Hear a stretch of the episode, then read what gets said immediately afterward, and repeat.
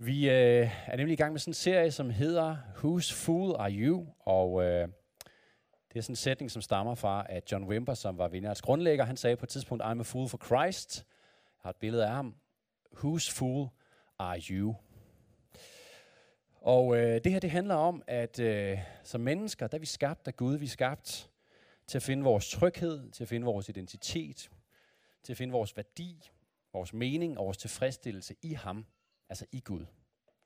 Og det er ikke, fordi han er sådan en magtsyg øh, morfar, som ligesom har brug for vores kærlighed, eller brug for vores tilbedelse. Nej, det er simpelthen noget, han gør, fordi det er bedste for os. Han kalder os til at finde alle de her ting i ham. Fordi når vi prøver at finde dem i andre ting, uanset hvor gode ting de så måtte være i sig selv, så vil de her ting ende med at få sådan en destruktiv magt over os, faktisk. Som mennesker, så tror vi, det er os, der har magten over dem. Vi tror, det er noget, vi bare kan bruge, som vi vil, men øh, det går faktisk altid sådan, at vi ender med at blive slaver af de her ting. Og øh, det kan da også ende med, at det får os til at tage nogle rigtig dårlige valg, rigtig dårlige beslutninger for vores liv. Og derfor, når Jesus kalder os til at kaste al vores kærlighed på ham, og søge efter de her ting i ham, så er det ikke for at kontrollere os, det er ikke for at holde os nede, det er tværtimod for at sætte os i frihed. Og det er det, som den her serie Husfoder You handler om, og det vi skal være sammen om i dag, det er penge og materialisme. Ja, det er fedt. Fedt, at I er begejstrede. Jeg har faktisk, jeg har faktisk været utrolig begejstret i lang tid øh, over, at jeg fik lov til at holde den her øh, tale. Næsten måske lidt for begejstret, det, det kan vi vurdere hen ad vejen. Øh, se, Jesus, han taler faktisk utrolig meget om penge, om materialisme, om forbrug, når man læser om, hvad han øh, gik rundt og lærte om i de fire evangelier. Jeg har læst et sted, en der har estimeret, at faktisk 30 procent af alt det, han siger, det faktisk handler om de her ting. Det er faktisk rimelig meget, næsten en tredjedel at alt det, han siger, handler faktisk om det her. Og jeg tror, at grunden til, at han gør det, grunden til, at han bruger så meget tid på det, grunden til, at han giver til det her fokus, det er, fordi han ved, at penge og materialisme, det er simpelthen Guds allerstørste konkurrent. Det er simpelthen Guds allerstørste rival om vores hjerter. Penge og materialisme er Guds allerstørste rival om det menneskelige hjerte. Billy Graham, han har sagt sådan her, If a person gets his attitude to money straight, it will help straighten out almost every other area in his life. Og det er sådan en rimelig vild påstand, ikke? Almost every other area. Og John Wimber, han tilføjede til det her, and the only way most people will straighten out the issue is if their pastors speak biblically and boldly about money. Så det er det, jeg vil forsøge at gøre i dag. Og øh, som jeg sagde, så har jeg bare glædet mig enormt meget. Og øh, jeg tror, en af grundene til, at jeg har glædet mig, det er fordi, at det faktisk er første gang i Vineyards historie, hvor vi kan snakke om penge, uden at det er fordi, vi har en krise. uden, at vi, uden at det er fordi, vi faktisk har helt vildt meget brug for penge. Øh, og øh, altså, brug for penge, det er altid en sandhed med modifikationer. Selvfølgelig har vi lidt brug for penge, det er ikke fordi, det løber helt rundt. Øh, hvis I snakker med vores økonomifolk, så vil de nok måske sige lidt noget andet. Men det er i hvert fald ikke sådan en krise på den måde. Så derfor så er det her ikke øh, en, faktisk en tale, som handler om at få jer til at give os penge til Aarhus Vinder. Det er det ikke. Hvis I får lyst til det, så er det da super. Det må I selv, det må I selv ligesom stå for, ikke? Øhm,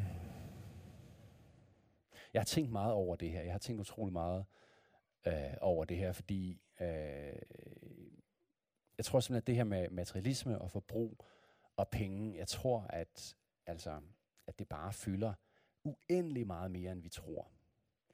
I ved, vi kan godt snakke om det på sådan en filosofisk plan, ja, med penge og bla bla bla, og det er sådan lidt dårligt og sådan noget. Men ved I hvad, jeg tror bare, det har så meget mere tag end os, end vi overhovedet drømmer om. Jeg tror for eksempel, hvis du lavede det tankeeksperiment, at du satte ned og tænkte på, hvor meget tid bruger du ligesom på at være sammen med Gud i løbet af din dag, eller i løbet af din uge, og hvor meget tid bruger du egentlig på at, kan man sige, bruge din tid på de ting, der kredser om forbrug? Så du prøver at sammenligne de to tal. Jeg ved i hvert fald, hvordan det er for mig. Og det er helt klart, at det har taget langt overhånd. Hvis du tager alle de ting med, som kredser om forbrug eller om livsstil, det er sådan det andet ord, som vi er glade for lige for tiden. Ved I hvad, livsstil, det er gået op for mig, det ord, det dækker faktisk bare over, at vi tror på, at vi kan forbruge os til et bedre liv. Det gør det. Og vi bruger timevis hver eneste dag i fjernsynet, på de sociale medier, på Facebook, øh, Marketplace, alle mulige steder, på ting, som handler om det her med forbrug og materialisme. Og det gør vi, fordi materialisme forbrug, det er simpelthen, når alt kommer til alt, det er den her verdens, altså det er den vestlige verdens hovedreligion. Det er det simpelthen. Det går, du synes, det lyder voldsomt. Men prøv en gang og øh, lige hør den her beskrivelse af, hvad en helt almindelig weekend går med for en helt almindelig dansker. Fordi når det bliver weekend, det ved jeg ikke, om du ved, men så tager vi danskere nemlig hen i vores tempel for at tilbe. Vi tager hen i vores tempel for at ofre og for at få en religiøs oplevelse, som kan dække vores dybe åndelige behov for identitet, vores dybe behov for værdi, for mening, for at føle os elsket. Det går, du tænker, ja, er det ikke i Indien, man gør det, eller hvad? Eller, ja, men nu skal du bare høre, vi så hen i de her kæmpe store templer. De er kæmpestore, enorme, flot arkitektur. De er beklædt i lys, og du kender dem godt. Jeg har fundet nogle billeder af dem.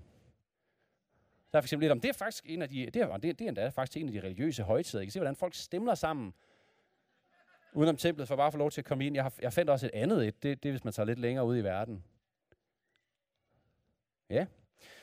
Når vi så tager hen til de her templer, så sørger vi for at ankomme i den korrekte religiøse påklædning.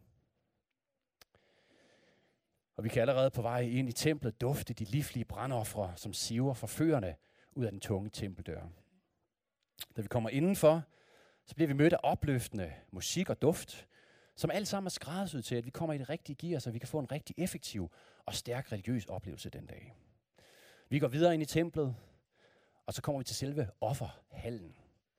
Og vi kigger ned igennem offerhallen, hvor der hele vejen rundt er fyldt med små templer for forskellige helgener og afguder, fuldstændig som en katolsk katedral. Og så er spørgsmålet bare til os, hvem vil jeg ofre til i dag?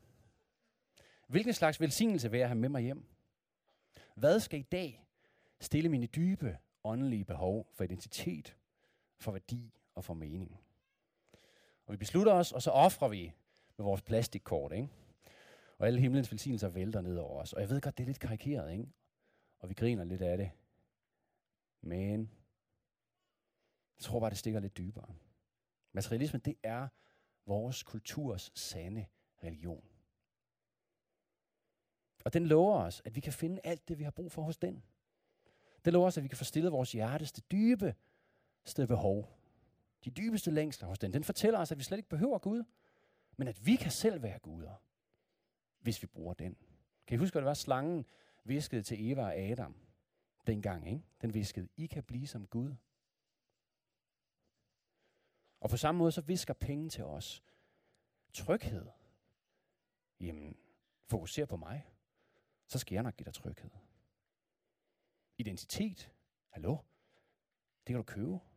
Du kan bare købe det rigtige tøj, det rigtige hus, den rigtige bil, og så kan det være lige præcis den, du ønsker at være. Vil du have frihed? Ha! Det er da det nemmeste. Snart du har penge nok, så vil du opleve virkelig frihed. Værdi. Nemt. Dyrk mig, så skal jeg nok få dig til at føle, som om du er nogen. Fordi jo flere penge og jo flere dyre ting du har, jo mere værd vil du føle dig som menneske. Ikke? Lad være med tilfredsstillelse. Well, min ven, alt kan købes for penge. Bare du har nok. Og når vi sidder her søndag formiddag, og butikkerne er lukket, eller i hvert fald de fleste af dem, så kan de fleste af os nok godt blive enige om, at det her som penge visker til os på den her måde, nok ikke helt, ligesom når det kommer til stykket, slår til vel at det nok lover os lidt mere, end det egentlig kan holde. Men virkeligheden er bare, at when the rubber hits the road, altså når vi står ude i vores hverdag, og vi har brug for et eller andet at klynge os til, når vi har brug for et eller andet at sætte vores håb til, et eller andet at finde mening i, så ender vi alle sammen i større eller mindre grad med at lytte til den her visken. Fordi den er overalt omkring os, den er alle steder. Du har den i din lomme, non-stop, i busserne, alle steder. Ikke?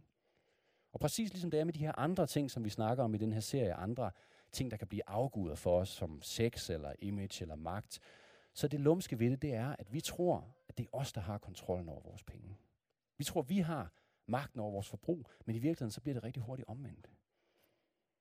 Har du nogensinde prøvet at komme hjem og have købt et eller andet, og så egentlig sige til sig selv, hvorfor var det lige, jeg købte det her? Hvad var det egentlig, jeg skulle bruge det her til? Eller måske så har du ligesom mig tøj liggende inde i dit skab, som du aldrig nogensinde bruger. Altså jeg, har, jeg tror faktisk, at jeg har noget tøj, jeg aldrig nogensinde har brugt. Og hvis vi har det, så er det nok, fordi vi ikke rigtig havde brug for det. Ikke?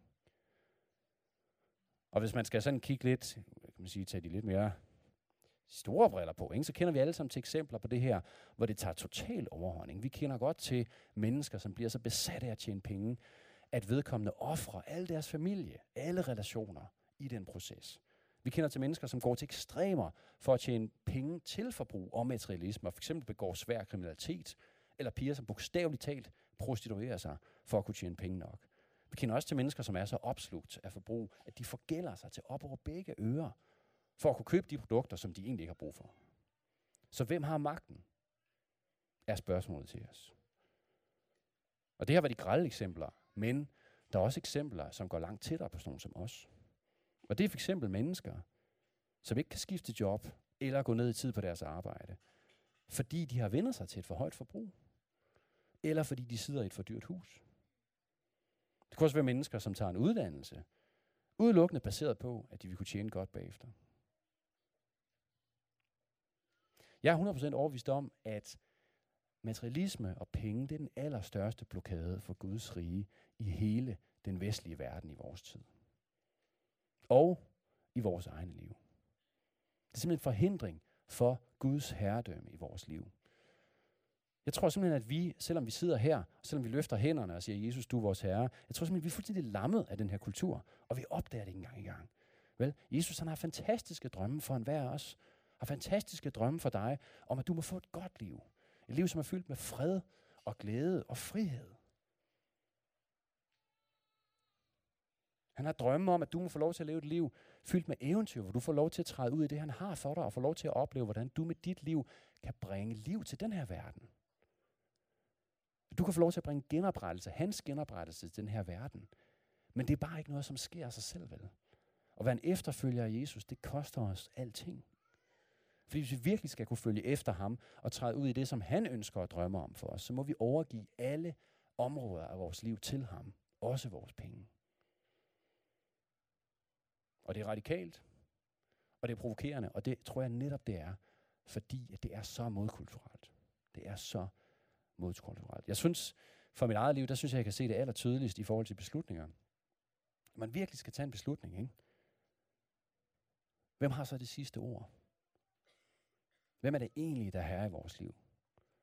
Er det, hvis du oplever, at Gud kalder dig til noget, er det så ham, der får lov til at bestemme? Eller er det kontoren? Ja, så. det skal ikke være helt deprimerende det hele, vel? I dag. Fordi, øh, som altid, så har Jesus gode nyheder til os. Fordi vi behøver nemlig ikke at være slaver af penge. Vi behøver ikke at være slaver af forbrug. Heller ikke på trods af, at vi lever i den her kultur, hvor det er så stærkt. Vi kan blive sat i frihed, sådan så det er os, som har magten over vores penge, over vores forbrug, og ikke omvendt. Vi kan blive sat i frihed, sådan så vi er ligesom i stand til at tage de rigtige beslutninger. De beslutninger, som leder os til det gode liv. Dem, som leder os til fred og glæde og helhed og frihed. Og som leder os dybere ind i det liv, som Gud drømmer om for os. Men det er bare ikke noget, der sker sig selv. Heller ikke selvom vi sidder her to timer om ugen. Det er ikke noget, der er gratis. Og nu skal vi læse sammen noget, som Jesus siger fra Matthæus kapitel 6. Det er den tale, der hedder bjergprædikenen, som er en øh, virkelig, virkelig god og meget radikal tale. Og der siger han de her tre ting om penge. Han siger flere ting, men øh, det er de her tre ting, vi skal læse sammen fra vers 19. Prøv at høre en gang her.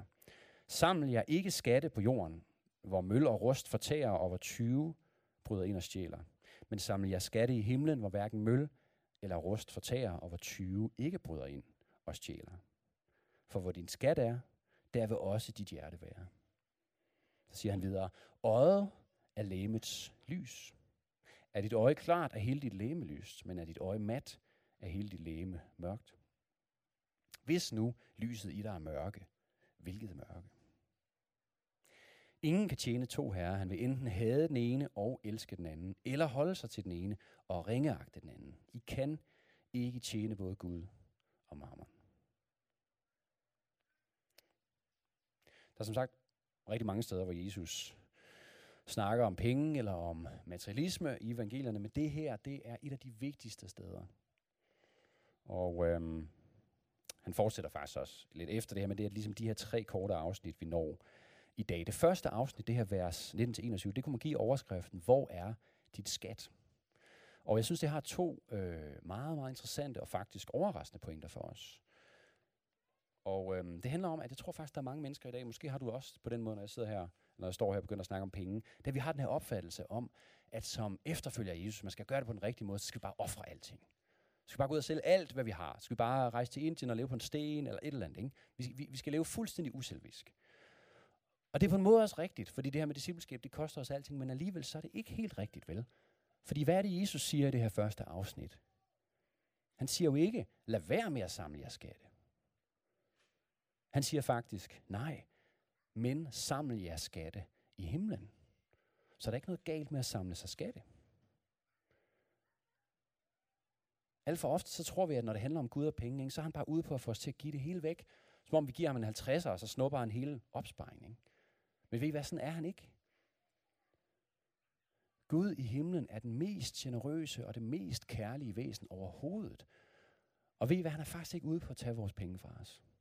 Man kunne spørge sig selv, hvad skulle han egentlig lige med dem?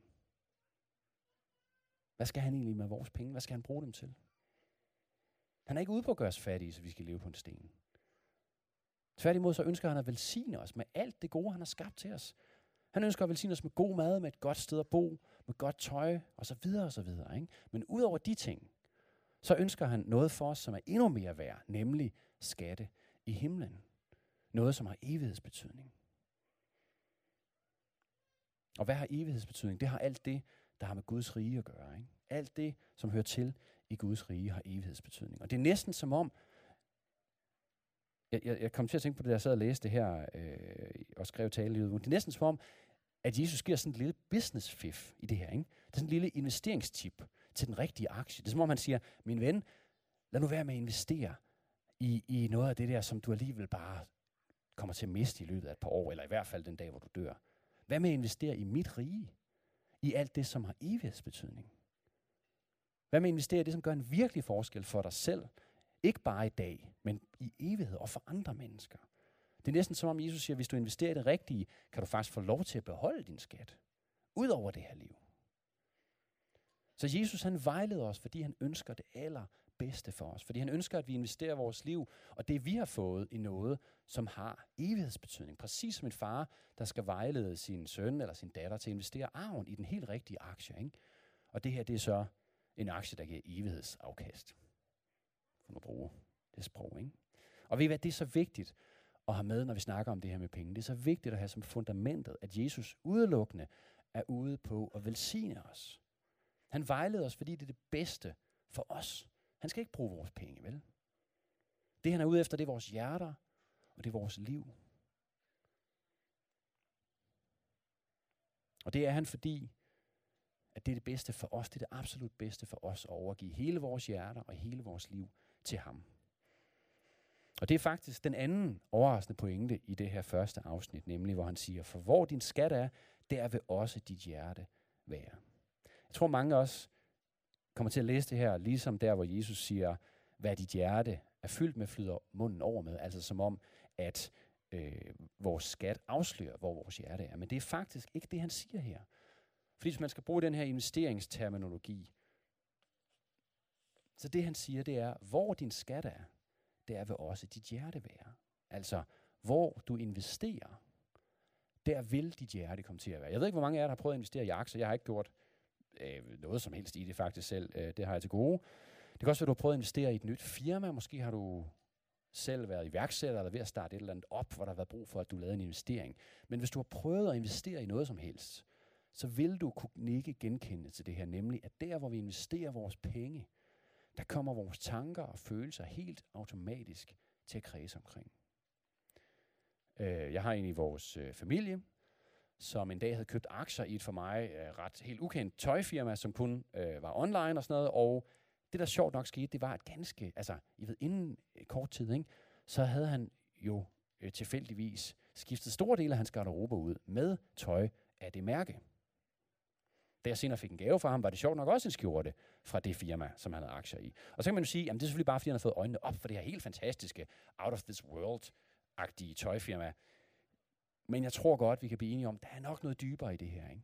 Det er nok ikke bare, fordi det her tøj er 100 gange bedre end alt andet tøj. Det er simpelthen fordi, at der sker noget med vores hjerter, når vi investerer i noget. Det er ligesom om, at vi samtidig med, at vi investerer vores penge i noget, investerer vores hjerter. De følger simpelthen med. Det er det, Jesus siger sort på hvidt i det her. Og det er det, der er det springende punkt. Ikke? Det er det, der er så vigtigt for Jesus. Fordi han er som sagt ligeglad med vores penge, men han er alt andet end ligeglad med vores hjerter. Fordi, som vi har sagt flere gange nu i den her serie, det vi kaster vores kærlighed på, det ender med at forme os. En anden måde, man kunne sige det på, er, du bliver, hvad du elsker. Sådan er vi skabt. Så hvis vi vil blive mere ligesom Jesus, og det håber jeg, at du har lyst til, det er det, der er pointen med hele det her show med kirke og med netværksgrupper og selv Bibelen. Pointen er, at vi får lov til at blive mere som ham. Og hvis vi vil det, så må vi også investere i ham og i hans rige. Så må vi investere vores penge, fordi vores hjerter følger med. Det er simpelthen ikke til at komme udenom. Og i den kultur, vi lever i i dag, så er ikke et sekund tvivl om, at det her det med at give af vores penge generøst, det er ikke bare en vigtig disciplin. Det er ikke bare øh, ligesom another øh, et eller andet ting, man skal gøre som efterfølger af Jesus. Ved I hvad, jeg tror faktisk, at det er det allervigtigste overhovedet i vores discipleskab i Aarhus i år 2019. Netop fordi, at vores penge og vores forbrug, det uden tvivl er den allerstørste afgud for os, fordi det har så meget hold i os og i vores kultur. Det var det første afsnit. Er I stadig øh, med mig derude, eller er I helt depressed? Åh, oh, der er nogen, der er lidt med. Skal vi lige skal vi stille os op og lige være frisk? Ja, kom, opstå. Whoop, og så er det aerobics. Nej, det er det ikke. Men I kan lige strække jer lidt. Wow, sådan. Og så kan vi lige se os ned igen. Sådan. Kunne I mærke det? Nu blev alting meget bedre. øh, inden at jeg begynder at runde af, så skal vi lige kaste øh, et blik på afsnit 2 og 3 i den her tekst, som vi læste. Jeg vil lige læse det igen, så jeg kan huske, hvad det handler om. Øjet er lægemets lys, siger Jesus. Er dit øje klart, er hele dit læme lyst, men er dit øje mat, er hele dit læme mørkt. Hvis nu lyset i dig er mørke, hvilket mørke? Og her begynder det så at blive lidt mærkeligt. Man tænker, er det klassisk Jesus eller hvad? Han begynder at snakke noget mærkeligt. Men nej, det er det faktisk ikke. Det er faktisk fordi, at græsk, som det nye testament er sproget på, er et lidt, det er et lidt tricky sprog. Fordi de ord, som på dansk øh, i den her tekst er oversat til klart og til mat, det, kan faktisk, øh, det har faktisk en dobbelt betydning, de her ord på græsk. De kan nemlig også betyde henholdsvis generøs eller nærig. Så det, som Jesus i virkeligheden siger her, og som giver perfekt mening i den her tale, som netop handler om penge og forbrug, ikke? det er, at hvis du har et generøst øje, så vil det oplyse hele dit leme. Men har du et nærigt øje, vil dit læme ligge hen i mørke. Tim Keller, som er en virkelig dygtig teolog, siger sådan, her, the word healthy or good, som er det på dansk, der er oversat med klart, has a double meaning in Greek. It also means generous. And a Christian who's been freed from money by finding Jesus as their treasure gets a generous eye. You are always looking for opportunities. You are always looking for ways to give away. Det er, hvad det vil sige at have et generøst øje. The Message, som er den her alternativ bibeloversættelse, den siger i vers 23 sådan her, If you live squinty-eyed in greed and distrust, your body is a dark cellar. Og Tim Keller, han siger igen sådan her om det her. Materialism is an inordinate desire or dependency on money and material things. He's saying, as a Jesus, that materialism has the peculiar effect of blinding you spiritually, of distorting the way you see things. It has power over the way you see everything. For example, materialism has the power to get you to choose a job, not one that you love, not one that you're good at, not one that helps people, but one that makes money. You do it because it will get you to a certain status in life. You choose the job on the basis of that. For five to ten years, the adrenaline can keep you going, but after a while, you find yourself empty inside. Why did you choose the job? Because your eye was dark. Det er simpelthen spot on, det her materialisme gør os åndeligt blinde. Vi kommer til at se verden igennem den her linse, ligesom som, øh, igennem øh, pupiller, som er fuldstændig sløret af dollartegn, næsten ligesom Joachim von And, kan I ikke huske ham øh, fra tegneserien, ikke? Og vi bliver helt ude af stand til at se verden, sådan som Gud ser den. Og vi bliver ude af stand til at træffe gode beslutninger for vores liv.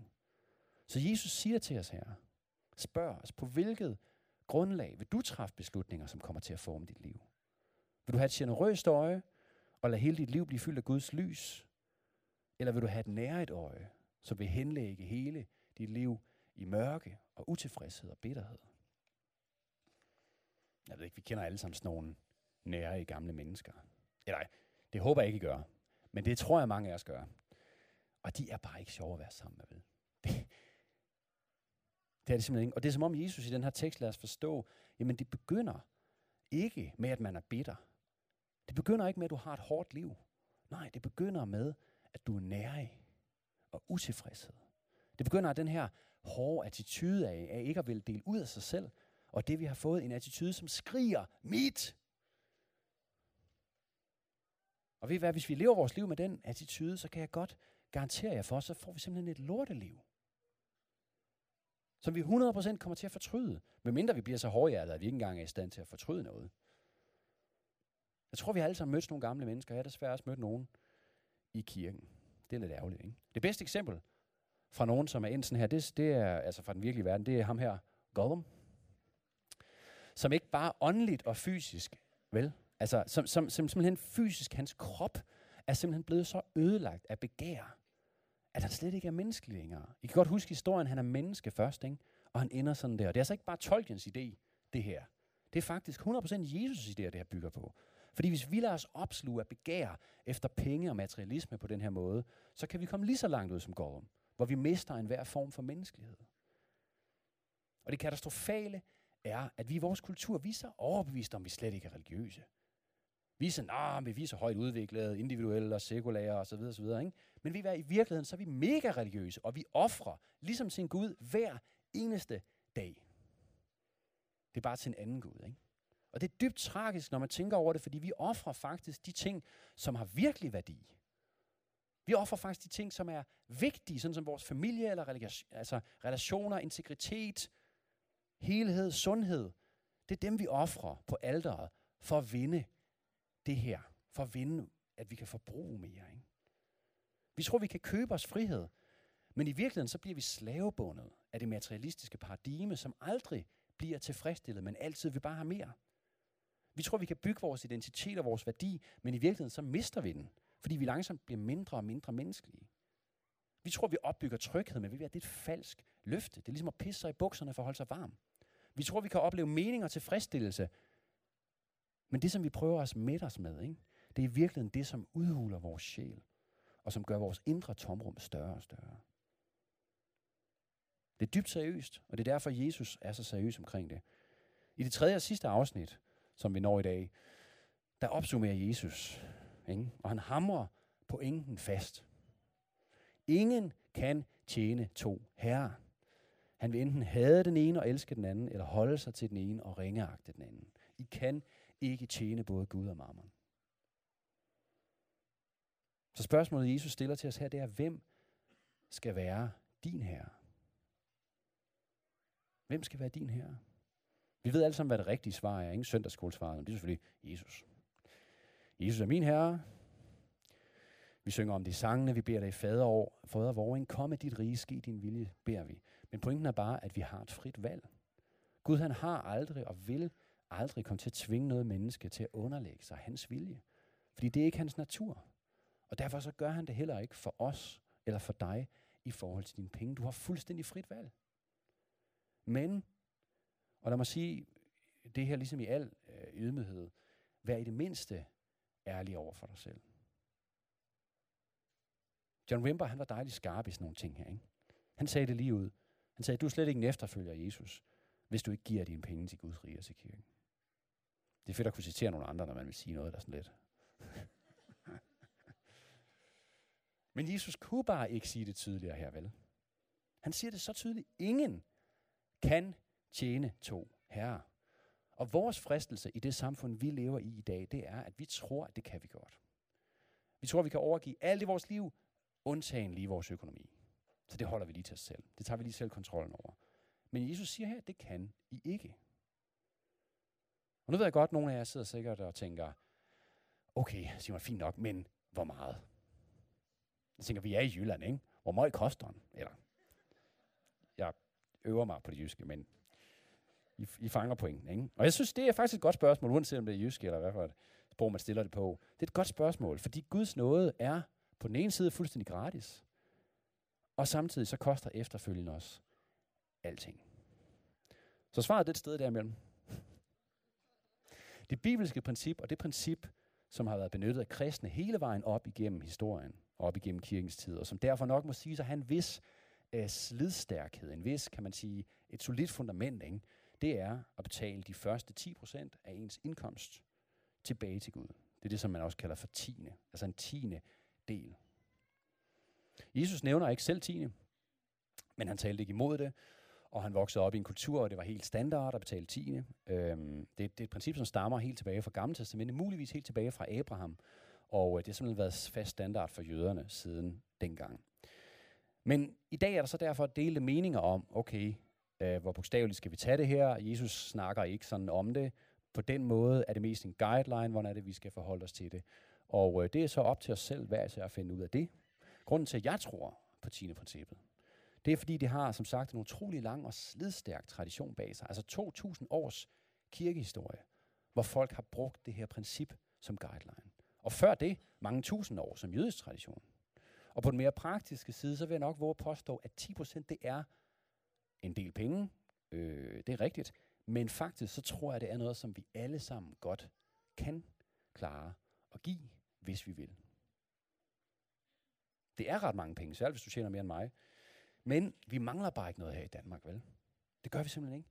Og når man tænker på, hvad det egentlig handler om, når man tænker på, at det her med at give, det er faktisk en slags modvåben. Det er faktisk en modgift imod at blive opslugt af materialismen. Det er faktisk det, der gør, at vi ender i frihed, frem for at være styret af forbrug. Så er 10% faktisk billigt sluppet. Hvis man ordentligt lægger det til, at vi i den her helt unikke tid i verdenshistorien, som vi lever i lige nu, aldrig nogensinde har været så styret af materialisme og forbrug, som vi er i dag, så lægger det faktisk op til, at vi øver os i at blive endnu mere generøse. Simpelthen som en modstandsbevægelse. Som sådan en rebel army, som bare er radikalt generøse med vores liv og vores penge. Som virkelig går ud i samfundet og siger, nej, der er en anden måde at leve vores liv på. Der er en radikalt anden måde. Vi behøver ikke at være styret af det her. Og få lov til at vise mennesker, hvad det egentlig er, øh, altså hvordan man egentlig kan opleve glæde og fred i vores økonomi, nemlig faktisk ved at give væk. Jeg har tænke på, da vi tog hen i bilen, man siger det her, money can't buy you happiness, men det passer faktisk ikke helt. Øh, det kan de faktisk godt, men det er bare noget, man får, når man giver dem væk. Og så vil jeg bare lige komme ind om en ting, som jeg tit hører, som er sådan lidt tricky short sted, som Paulus siger. Gud elsker en glad giver, siger han. Og jeg har hørt det, rigtig, det her citat rigtig mange gange kastet ud, og det synes jeg er så fint. Men jeg synes bare, at det der ved det, det er, at det bliver tit brugt som et argument for, jamen, at det her med at give af mine penge, det skal i hvert fald ikke gøre ondt. Det skal i hvert fald ikke være ubehageligt. Det skal i hvert fald ikke være ubelejligt på nogen måde. Og der tror jeg så, at jeg har lidt en anden mening. Jeg tror simpelthen ikke, det er det, Paulus snakker om. Fordi det betyder ikke, sådan som vi gerne vil have det til at lyde, at det bare skal være sådan en rar og pleasant oplevelse at give ud af vores penge. Ikke? Man ser næsten, når man læser det her, så ser man næsten sådan en amerikansk rigmand, som øh, vandrer rundt og kaster ud hans 100 dollars sedler, imens han bare griner. Ikke? Ah, ah, ah, tag mine 100 dollars sedler. Det, er så mange har jeg. Det er bare fedt, ikke? Så det er ikke det, det handler om at være en glad giver. Jeg må prøve at fortælle hvad det handler om at være en glad giver. Jeg gik, da jeg gik i folkeskole, så havde en af mine bedste kammerater i min klasse, han øh, fik på et tidspunkt en livstruende sygdom, hvor begge hans nyrer stod af. Og øh, han var faktisk ved at dø, og øh, det eneste, der reddede ham, det var, at hans far øjeblikkeligt besluttede sig for at donere en af hans nyrer til ham. Jeg kan godt love jer for, at ham faren her, han var en glad giver. Men ikke på den måde, han tænkte, ja fedt mand, den nyre, den har alligevel altid bare været i vejen. Altså jeg havde jo to. Hvad skulle jeg bruge den til? Fedt at komme af med den, ikke? Nej. Vel? Faren han er en glad giver, fordi det han giver, det gør en forskel, fordi det han giver reddede hans søn, som var min kammerats liv. Det er ikke fordi han er ligeglad med sin nyere vel? Det er ikke fordi det bare spas og løjer at give den væk. Og på samme måde så er det med vores penge. Fordi, lad mig fortælle en lille hemmelighed, uanset hvor mange millioner eller milliarder, eller hvad det er, vi får sparet sammen, vi hvad, så bliver det aldrig ligesom sådan automatisk, at vi bliver glade for at give dem væk. Det sker ikke. Jeg ved godt, vi tror, det er sådan, men det sker ikke. Det sker kun. Vi bliver kun glade for at give det væk, hvis vi træner det. Og hvis vi starter med at gå ind i den smerte, der er ved at ofre noget. For det er lige præcis det, som former os. Ikke? Det er, at vi rent faktisk offrer noget, noget som betyder noget for os, til Jesus. Det er det, der former vores hjerte. Anna og jeg, vi begyndte at, at give tiende, da vi blev gift. Og det har vi gjort lige siden, at vi aldrig nogensinde fortrudt det. Det har i perioder været tight. Øh, også fordi vi, vi har arbejdet meget gratis i kirken og stadig gør det. Men Gud han har altid sørget for os. Og mange af jer, I kender os. Ellers så må I komme hjem til velkomstmiddag. I kan se, hvordan vi bor. Vi har en super lejlighed. Vi har råd til at tage nogle gange i hvert fald øh, til Marokko på ferie, som I kan se på Instagram. Og vi, vi mangler simpelthen overhovedet ikke noget. Vi mangler ingenting, fordi Gud han sørger for os. Gud han er trofast. Og Bibelen er faktisk fyldt med løfter om lige præcis det her, om at når vi giver til Guds rige, så vil han sørge for os. Og vi ved, det er faktisk en uendeligt større sikkerhed end selv den største opsparing. Det er det bare. Men jeg vil heller ikke stikke jer blå i øjnene på den anden side, vel? Her i foråret, der gik vi over, hvad skal der ske med vores boligsituation? Vi boede i en lejlighed, som var fed, men den var lidt for dyr. Vi tænkte, okay, måske kan vi faktisk spare nogle penge ved at, ved at købe et hus, eller vi i hvert fald cirka bo for det samme, og så spare nogle penge op og sådan noget. Og øh, da jeg snakkede med vores bankrådgiver de første par gange, så synes jeg, det lød da rigtig fint. Hun havde sådan vores tal i, i, i overslag og sådan noget, det lød rigtig fint. Og øhm, så da vi skulle gennemgå vores budget, så kom hun så til det punkt, som hed gave til Aarhus Vineyard. Og det var så slut på den snak. Så jo, altså, selvfølgelig koster det. Det er ikke gratis, vel? Det er ikke gratis penge, vi giver væk. Men det er så meget det hele værd. Mange af jer ved også, at Gud kort tid efter, at vi havde tænkt på det her hus, der gav han også en anden og billigere lejlighed, som vi er super glade for. Og hvem ved, måske har Gud en dag et hus til os. Det ville da være dejligt. Det må jeg gerne bede for, men altså pointen er bare, at uanset hvor dejligt et hus vi fik, så ville det ikke være det, som gav vores liv mening, vel? Eller værdi, eller tryghed, eller identitet. Det er kun Gud, som giver os de ting. Og ved I hvad, jeg har det personligt på den måde, at det bare er så meget det hele værd. Altså, hvis, hvis der var nogen, der kom til mig og sagde, Simon, du kan bo i det her hus, i det vildeste hus, tre plan, ned til vandet, men du kommer bare ikke til at have råd til at kunne, kunne give dine penge til Aarhus Vineyard. Ved I hvad? Det vil jeg simpelthen ikke gøre. Fordi de penge, som jeg, de små penge, som jeg får lov til at lægge, som du får lov til at lægge i den her kirke, eller en anden kirke, eller Guds rige, eller hvor det er, det er simpelthen de penge, som gør en evighedsforskel. De gør en kæmpe forskel for andre mennesker. Det handler om mennesker, som for første gang bliver mødt af Guds kærlighed. Det handler om mennesker, som bliver sat i frihed. Det handler om mennesker, som oplever at få en ny familie. Det handler om en by, som et menneske ad gangen bliver genoprettet og får nyt liv. Og jeg kan simpelthen ikke komme noget bedre at investere i. Så det er sådan, jeg har det.